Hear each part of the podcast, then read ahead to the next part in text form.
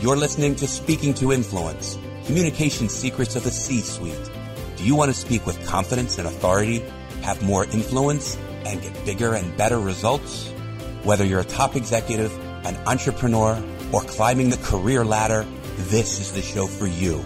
A leader who wants to inspire others and leave a lasting legacy. Now here's your host, world-renowned TEDx speaker, author, and executive communication coach, Dr. Laura Sicola. Welcome to the podcast Speaking to Influence Communication Secrets of the C Suite. I'm Dr. Laura Sicola, your host, founder of Vocal Impact Productions, and author of Speaking to Influence Mastering Your Leadership Voice. My guest today is David Cohen, Senior Executive Vice President of Comcast Corporation and Chairman of the Board of Trustees for the University of Pennsylvania. David, thank you so much for joining us today. Well, thanks for inviting me, Laura. It's a pleasure to be here. Now, before we get into the official interview, I've got one question for you that I'm really curious about because your resume, your job history is, I don't even know how you managed to do everything in one day that is on the still current list of items on your resume on LinkedIn, et cetera. There's many things people have done. You're still sort of doing them all, which is amazing to me. What's something that you always wanted to do that you haven't had a chance to do yet? Well, you know, I, I don't mean to, to sound like I've done it all, but I one of the hallmarks of my career, I think, is that I'm a big believer in being open to opportunities. And I've always tried to put myself in a position that the jobs I've held or the nonprofit organizations I'm involved with are providing me with an opportunity to diversify my experience and to always be in a position to say yes to a new opportunity. So when you look at my resume and you say, oh my gosh, how did he find the time to do all of those things? It really was a volitional act on my part to sample everything I was interested in and to take advantage of everything that I was interested in. So I think that's what I've done over the course of my career. As I think today, I think that the things left to do in my life is to fill out my life with a transition away from my day-to-day activities as a senior corporate executive. And i'm i think i'm doing that. I'm active in a host of nonprofit and civic activities that are very important to me. I am now serving on my first public company board which i had not done before and i've joined the pnc bank board. Mm. and certainly so far that has been everything that i had hoped it would be. Mm. And um, I am also sort of considering whether I want to return to some government service. I've worked in Congress. I worked for Ed Rendell when he was mayor of Philadelphia. And with Joe Biden's election as president, I'm thinking about whether I want to go back into the government as a member of his administration. So those would be the things I'd add to my list that I haven't already executed. And what kind of role would you be interested in taking in the Biden administration? I don't want to be presumptuous. So, I mean, it would have to be a, I mean, it would be a role that give me an opportunity to exercise my political skills and um, the management skills that I've developed over the course of my career. So I'm not being very picky, and I'm not 100% sure I would do this, but um, I've at least raised my hand to say that I'm willing to consider something in that space. We cannot wait to see. I was speaking for myself, and I'm betting I'm going to speak for everybody else out there listening too. Cannot wait to see what that might look like. So we will keep our eyes open for sure. Now, in your current role at Comcast, who do you need to influence? I have a role that requires me to influence a lot of different people.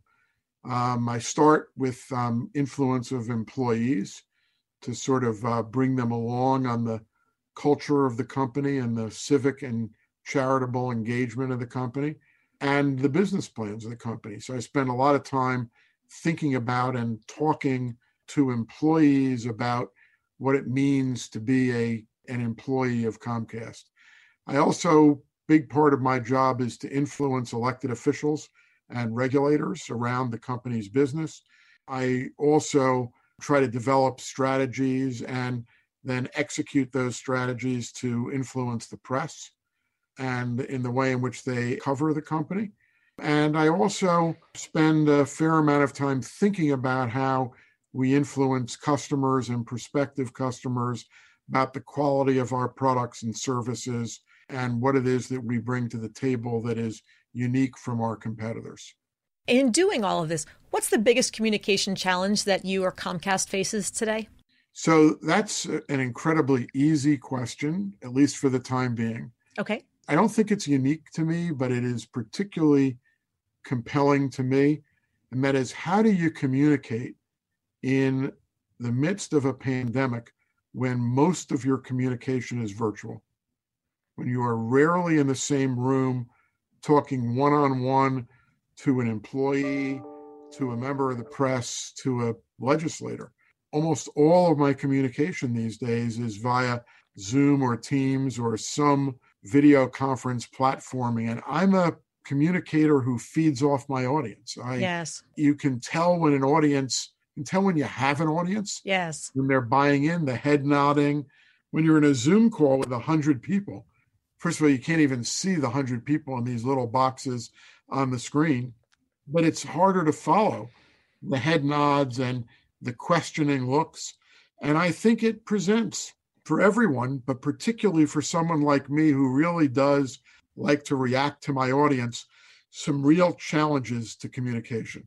Yes, yes, it absolutely does. I almost feel like we went from zero to 60 being either all in person or phone calls to suddenly all video all the time. And while we're getting used to it to some extent, so many people still very much want to almost have a disclaimer at the beginning of all their video communication that says, I just want you to know if we were in person, you'd be really impressed by me. So take this conversation with a grain of salt.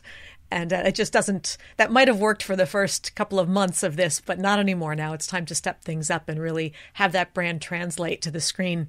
Now, what specific communications did you have to develop in order to get to your current role? I often get asked by young people whether they should go to law school. Mm. method to my madness here is I went to law school, but I'm not practicing law. So I often get asked, including by my younger son, whether he should go to law school. And I'm a big believer in the importance of the skills that you pick up in law school, um, even if you don't want to practice law. And in the best of law schools, you're not really learning the substance of contracts law or torts law or antitrust law. You're learning how to learn.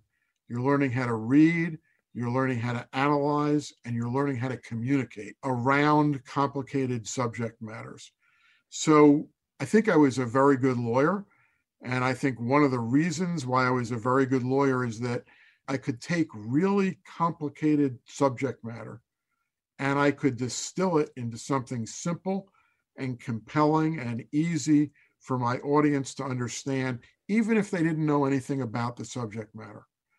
And I think that's my secret sauce for communication skill in the business world is taking complicated subject matters and distilling them down to interesting sound bites and stories that enable me to make the case of whatever case it is you know that i am trying to make yes so i you know as i think about this there are legions of examples about this but i'll give two which is in complicated transactions when comcast is acquiring companies almost always the issue in the transaction is well, Comcast is getting bigger and big is bad. And if you let Comcast acquire the opponents of the transaction, say if you let Comcast acquire that company, then they're going to have too much market share, um, whatever. So mm-hmm. it'd be dangerous to consumers. So I had to develop a story and stories about why big was not bad why big could be good. Sure. So, for example, in the NBC Universal transaction, one of our compelling stories was that big share in broadband was good because we were going to launch this broadband adoption program called Internet Essentials, designed to connect every person to the internet, regardless of the zip code where they lived or the mm. income level of their family, and that a small company could not do this that the size and the scale of our company produced an enormous consumer benefit in terms of internet adoption and internet connectivity that outweighed any negative implications from the company just having a bigger market share in broadband. And in telling that story, I could talk about stories of individuals and families who had been benefited from a broadband connection, like a mother that I met in Chicago who came up to me after an event with tears in her eyes, saying that she has been doing the best she can for her two middle school boys by bringing them every night after dinner to a McDonald's parking lot and handing her smartphone over to them in the back seat so that they could do their homework on the free Wi Fi from McDonald's. Mm. And then talking about the difference in the quality of the education and the quality of life of that family by having affordable broadband at home and an affordable laptop so that in fact her kids could work on term papers on a laptop and as as she said to me mr cohen have you ever tried to do a term paper on a smartphone and that became part of the communications litany around the benefit of the NBC Universal transaction. Sure. Uh, one of my favorite quotes from Einstein, who of course is, has many on record, is that if you can't explain it simply, you don't understand it well enough. I'll give you another one. One of my favorite lines from Winston Churchill was I'm sorry I didn't have time to write you a shorter letter. Yes funny. I had heard that that was attributed to uh, Mark Twain, but if it was Churchill, I'll go back and check it as well. Also, that yeah, I, didn't have time I to. I heard it was Churchill, but it could be Twain too. And maybe one was quoting the other. Who knows? We'll have to go back. All right, all you fact checkers out there, go take a look online, see what you can find, and then send us both an email afterwards, or send it to me, and I'll pass it along. Now, it sounds like there's been a lot of really successful stories and a lot of really successful experiences along the way. What's an example of a mistake that you made? Because while the perception, I'm sure, is that, well, I could never be as successful as he is because he was born perfect. He's made no mistakes along the way. Can we do a little myth busting? Have there been any mistakes made along the way? So I've been involved in a lot of campaigns and advised a lot of candidates. And whenever, you know, you're preparing for a debate or a big press interview, this is always the question that you prep the candidate on because everyone's temptation is to say, gee, I can't remember a mistake I've ever made. and I tell them that that is like the single least appealing comment you can make to a voter because every voter remembers lots of mistakes that they've made. And you want to be empathetic and you want to be honest about mistakes that you've made. So I never answer that question by saying that I haven't made any mistakes. I've made plenty of mistakes over the course of my career. I think one I would single out, and it's interesting because former Mayor Rendell and I were just talking about this a month or so ago, is that when we, one of the central elements of, of his plan to turn around the city when he was elected mayor of Philadelphia in 1991 was the need to redo our collective bargaining agreements. Mm. And we knew the negotiations were going to be very contentious and very difficult. And we prepared hundreds of stories and arguments as to why we needed to restructure those agreements. And we developed a pretty simple story about how, in the absence of restructured collective bargaining agreements, the city was going to go bankrupt. Mm. Therefore, these restructured agreements were not only in the interest of the citizens of Philadelphia, but also of the workforce, which was going to lose their jobs if, in fact, the city went bankrupt. So we did such a good job with this that in retrospect, I actually think we went too far. And we created a sense of contention and bitterness mm. was unnecessarily harsh for what we wanted to accomplish. And I think it created a lot of ill will with the union leadership and with many members of the union that took us a number of years to recover from.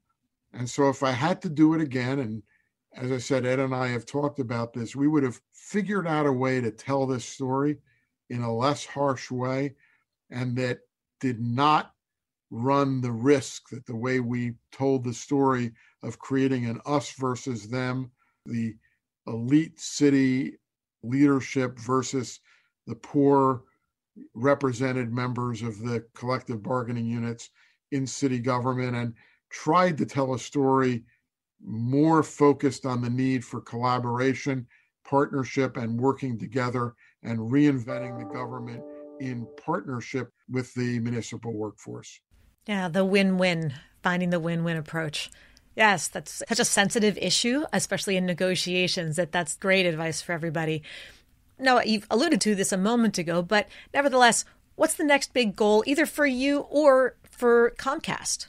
And what communication skills will you need to develop to achieve it? So I'm going to give the Comcast answer because yep. I think it has more generic appeal. Obviously, we and other companies are going to be coming out of the pandemic. And our big goal and our big challenge is to figure out how we conduct our work after the pandemic. Um, are we all going to be, are the office workers all going to be jammed into high rise offices again? I don't think so. Are we going to give up offices? No, I don't think we're going to do that either. I think there's going to be a hybrid approach. How are we going to produce movies and television shows? How are we going to operate our theme parks? How are movies going to be shown? I mean, are they all going to be shown in the theaters or and how are the theaters going to be constructed? We're going to have to de-densify them, have to improve ventilation. So there's a whole host of post-pandemic business operations that we need to figure out. I don't think it's going to be an all or nothing strategy on any one element. I think there are going to be a lot of hybrid approaches to conducting our business. And I'm one of these glass half full kind of guys. I think we're going to come out of this with better business operations that work better for our employees and work better for our customers. That's definitely something that we are all trying to figure out as we go. And this brings us to our listener 24 hour influence challenge. So, given everything we've discussed so far, this is your chance to speak directly to our listeners and give them one step to take in the next 24 hours that they can complete in order to have more influence. How would you like to challenge our listeners today? this will be an interesting one for for the listeners uh, because I have a slightly different philosophy than I suspect the listeners hear most of the time, which is I'm not a big fan of trying to organize your life plan. I mean, I know there are college courses or guidance counselors who will give a homework assignment of go home and plot out a plan for your next year or for your next five years and write it down. So I hate that assignment. I, I hated it when I was young. And personally, I think it's the wrong thing to do. I think the best thing you can do to further your career is to make sure that you are flexible and open and that you put yourself in positions in jobs, in working with nonprofit organizations, in civic activities where you're exposed to a lot of different opportunities and that you get practice of choosing those options and then re-choosing them when they don't work out. I like to say if you're graduating college and you're 22 years old and you have to choose a job, it's impossible, impossible for you to make a mistake. If you go with the job and you don't like it, then you'll be 24 years old and you're looking for another job. That is not the worst thing in the world. Right. You get to learn something. So, my challenge, and it's a difficult challenge for 24 years, but my challenge is everyone's probably got a little bit of a life plan. So, my challenge is throw it out, tear it up, say, I'm not going to pursue some plan that I put down on paper and sketched out how I'm going to proceed over the next couple of years. I'm going to throw it out, and over the next 24 hours or 48 hours or 72 hours, I'm going to keep my eyes open for opportunities that I might be interested in taking advantage of and going after those opportunities and then seeing how that turns out for me as I proceed with my career. All right, so throw the life plan out, at least the career life plan out the window and be open to new opportunities. I love it. And this so is just way, as not, if yes. somebody like got engaged last night and they made all these plans with a fiance, I'm not telling you you should break up with your fiance. A that's disclaimer. That's a plan you can stick to for a while. Yes. Again, this is career wise, uh, career plans that we're looking at here. It's funny because, and of course, this information, this advice is just as relevant whether you're 24, 44, or 54, 64, to still be open to new opportunities. I think when I was probably just about 24, I remember reading a book on entrepreneurship or something and for the first and only time mapping out like the one, three, and 10 year life plan options. And I think it took about six months before all three of them were completely irrelevant because I identified something that I'd never considered I was, before. I was going to ask you, how'd that work out for you? Oh, it was, it was a great experience, if only to learn what not to bother doing because I realized I naturally gravitate in the direction that you've suggested, which is I'm always, my radar's always open to something new. And I very much go more with what inspires me in the moment than what I had planned earlier because like life changes so fast. Who knows what the opportunities are going to be? Who would have guessed podcasting would be a thing 10 years ago? Exactly. I certainly wouldn't have. How about two years ago? Right. I know I wouldn't have considered it then either, really. Not even that much for me, at least. Although there are those who are far more ahead of that curve than I was. Now, when we talk about succession planning, career advancement priorities, and those kinds of things, you obviously are cultivating a lot of leaders one or two steps below you. So when you are thinking about who to hire or who to promote, when you think about terms like executive presence or leadership presence, command presence, what does that mean to you? So, this is something I've spent a lot of time on over the last few years as I've approached my ramp to retirement, both at Comcast and at the University of Pennsylvania. So it's a pretty fresh question for me. And uh, again, I'm not looking for one size fits all, but I tend to find most impressive people who exercise good judgment. I think having communication skills, oral and written communication skills, are incredibly important. I mean, I like people who are prepared to stand up and express themselves, who aren't afraid of being wrong, and who will carry a conversation. And I, you know, I don't want to use the word presence again, but I mean, I think for executives, you need some level of gravitas, that you're not some meek mouse um, in the room, but when you have an opinion, you express the opinion and you know how to defend the opinion. And it makes less difference whether you're right or wrong than that you have the gravitas and the courage to be able to express your views. Yes, yes. And when you are looking to hire or promote, what are some of the most important communication skills that you look for? And on the flip side, what's a red flag that could be arguably a career derailer or otherwise stop you from hiring or promoting them?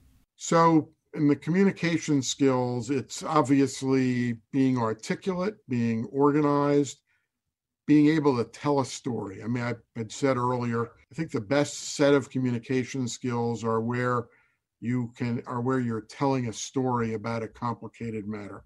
So I think those are the golden nuggets, if you will, sure, that I'm looking for.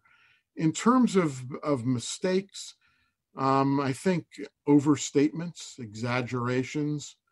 Um, I think that's the biggest risk that young people have in, you know, in telling their stories, just sort of feeling you need to be overly dramatic or exaggerate the point that you're trying to make. And by the way, that goes down to the micro. I mean, I'm always I'm always sensitive to the use of the word very. Hmm, interesting. This is it's really the overuse of the word very. Okay. Why? So this is a this is a very important point I want to make. And in order for us to be successful in marketing to our customers, we have to make sure that we are very scrupulous about this. Well, what do you need the word very for? we have to make sure that you're scrupulous. And if you use the word very 15 times in a presentation, it takes away yes from the ultimate point that you're trying to make and it makes the listener or the reader suspicious about the story that you're telling and the point that you're trying to make. Goes along with really. Very and really are kind of synonymous. What about managing up? Tell me about a time when somebody brought an idea to you, they pitched an idea of whatever sort, and it just did not fly. What should they have done differently? So I'm going to answer that question, but I also want to say that I think one of my strongest management skills is a very collaborative approach. Um, and I try and instill this in all of the young people I work with so that managing up is not something I teach because I think managing up is managing within a hierarchy, which I don't think is healthy. And I often don't think it is productive. So okay. I try and encourage the members of my team to think and develop collaboratively and collegially with me and with others higher up in the in the chain and that sort of reduces the risk of mistakes and problems from managing up because you're developing ideas and concepts together as opposed to you go off and figure something out and tell me what this looks like. That said, there are some pretty spectacular examples of failures from managing up. I, I don't want to name names. I don't want to be that not. specific because I'm a big believer that everything is a learning opportunity, and this sure. was. But I had a situation where someone on a team, very ambitious, very talented, made a proposal for combining two or three functions in the company mm-hmm. into a single function that she, of course, wanted to head. Mm. And she didn't really know all of the work that was being done in those functional areas in different mm. parts of the company. And so the proposal really didn't make any sense culturally or substantively. Okay. And she made the mistake of not only bringing it to me, but bringing it to other people and created resentments. You know, what was, you know, what was she thinking? Why is she trying to take my job? Mm. And again, I do believe that bad mistakes are learning opportunities and was able to take that as an opportunity to give her some counseling about how to communicate about organizational and structural change without appearing as presumptuous as she did. So, what was one thing that she could have done differently to make the pitch more effective? I think she could have learned more the way these functions existed, why they were organized the way they were. Um, the combination she was suggesting was just not a good suggestion. Mm.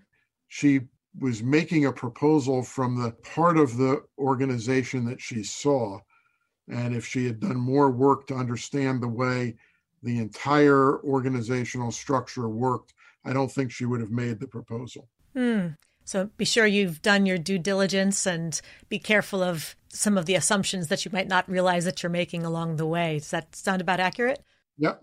Great. Now, David, this brings us to the speed round. And these are some of the most common topics that arise in my training and coaching discussions with clients where people tend to see them as black or white and they often struggle with them. And I want to do a little bit of myth busting so that people understand better how to navigate these challenges. So, in a single word or phrase, I'll ask you to state where you land on each of these issues, and then we'll dig a little bit deeper from there, okay? So, first, public speaking. Love it or hate it? Love it. Can you give us one tip for managing nerves and speaking with confidence even when you don't feel it? So, the, there's only one answer to that question, in my opinion, and that's okay. practice. Hmm. The more you practice, the more public speaking you do, the more comfortable you'll be, and the better you will be at it. Absolutely. Now, what about introvert or extrovert? People tend to see this as a very binary structure, which, of course, we know it's a continuum. But on that, where do you fall? So I think I'm probably pretty clearly on the extrovert side of that spectrum. And what is one of your personal strengths as an extrovert, and what's an area for growth? I think my strength is that I like people and I like interacting with them. And um, and that's whether I'm doing public speaking or before or after a public speaking opportunity to just talk with people and hear their stories and understand what their interests are. So I, I think that's one of the ways I take advantage of my tendency toward being an extrovert. And what's an area for growth, something that doesn't come as easily to you as an extrovert? I think I'd answer that it wasn't always easy for me. I think when I was younger and when I was starting, you know, going into a room of 100 people where you've never met anyone, it's not easy to wade into that audience. We haven't met anyone and engage them in conversation and try and figure out what they're interested in. So it's another example of where practice and experience is going to make you more accomplished at being an extrovert. Yes. So finally, handling conflict. Nobody likes it, but nevertheless, when faced with a potential conflict or a difficult situation, is your natural instinct, your DNA hardwiring, is it to want to avoid or to engage head on? So it's my first wishy washy answer, but I'll get to a bottom. okay. because I'm like every other human being. If you can avoid conflict, you will. But I've learned from vast experience that that is almost never the right course. And so I fight my instinct and I wade into conflict and I try and confront it and try and resolve it by confronting it because you cannot resolve conflict without wading into it, confronting it, and trying to engage both sides. Couldn't have said it better myself. David, thank you so much for joining today. How can people learn more about you and Comcast? Or any other organization you'd like to draw attention to. Comcast may be pretty easy to find. About me, they'll go crazy, but you can always Google me. I have a lot of stories that have been written about me, and anyone who thinks that I am nice and entertaining, I can guarantee you, you can find some pretty nasty things about me in Google. But, but it's interesting. I don't have a web page. I don't use social media, so learning about me, and it's not hard to learn about me, is basically your most basic Google searches. By the way, I mean my I don't I don't even have an updated LinkedIn page. I have no idea what's on my LinkedIn page. My people have pointed out to me my Wikipedia article hasn't been updated in 15 years. So I'm a creature of 30 years ago, and then layer Google on top of that. I love it. Well, thank you again so much for joining today and sharing your insights and experience with all of us. Well, thank you for having me. I enjoyed it. And thank you to everybody else for tuning in today. Be sure to subscribe so you never miss an episode. And don't forget to give us a five star rating on iTunes so that we can help even more people increase their confidence, presence, and influence. And finally, if you want to download my quick start guide to mastering the three C's, command the room, connect with the audience, and close the deal, go to speakingtoinfluence.com. I'm Dr. Laura Sicola, and you're listening to Speaking to Influence Communication Secrets of the C Suite. Hi, everyone. This is Dr. Laura Sicola, and I want to sincerely thank you for listening to the Speaking to Influence podcast. If you love listening to these episodes as much as I love bringing them to you, be sure to subscribe so you never miss an episode. And please go to iTunes right now to rate and review our podcast in order to help us expand our reach so even more people can master the three C's to command the room, connect with the audience, and close the deal.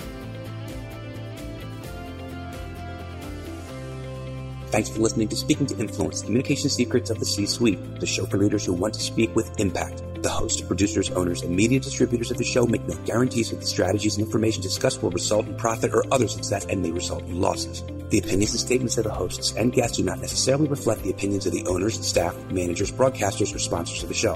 No medical or psychological therapy or personal or professional wellness or relationship advice is offered in the show. Your advice is to seek counsel on matters related to your health, family, relationships, job, or other business and legal matters from licensed advisors in those areas prior to making any changes in business or lifestyle. No information provided may be suitable in your situation. As always, take responsibility for the decisions and actions you take, including the reactions they may make in your work, family, health, and life.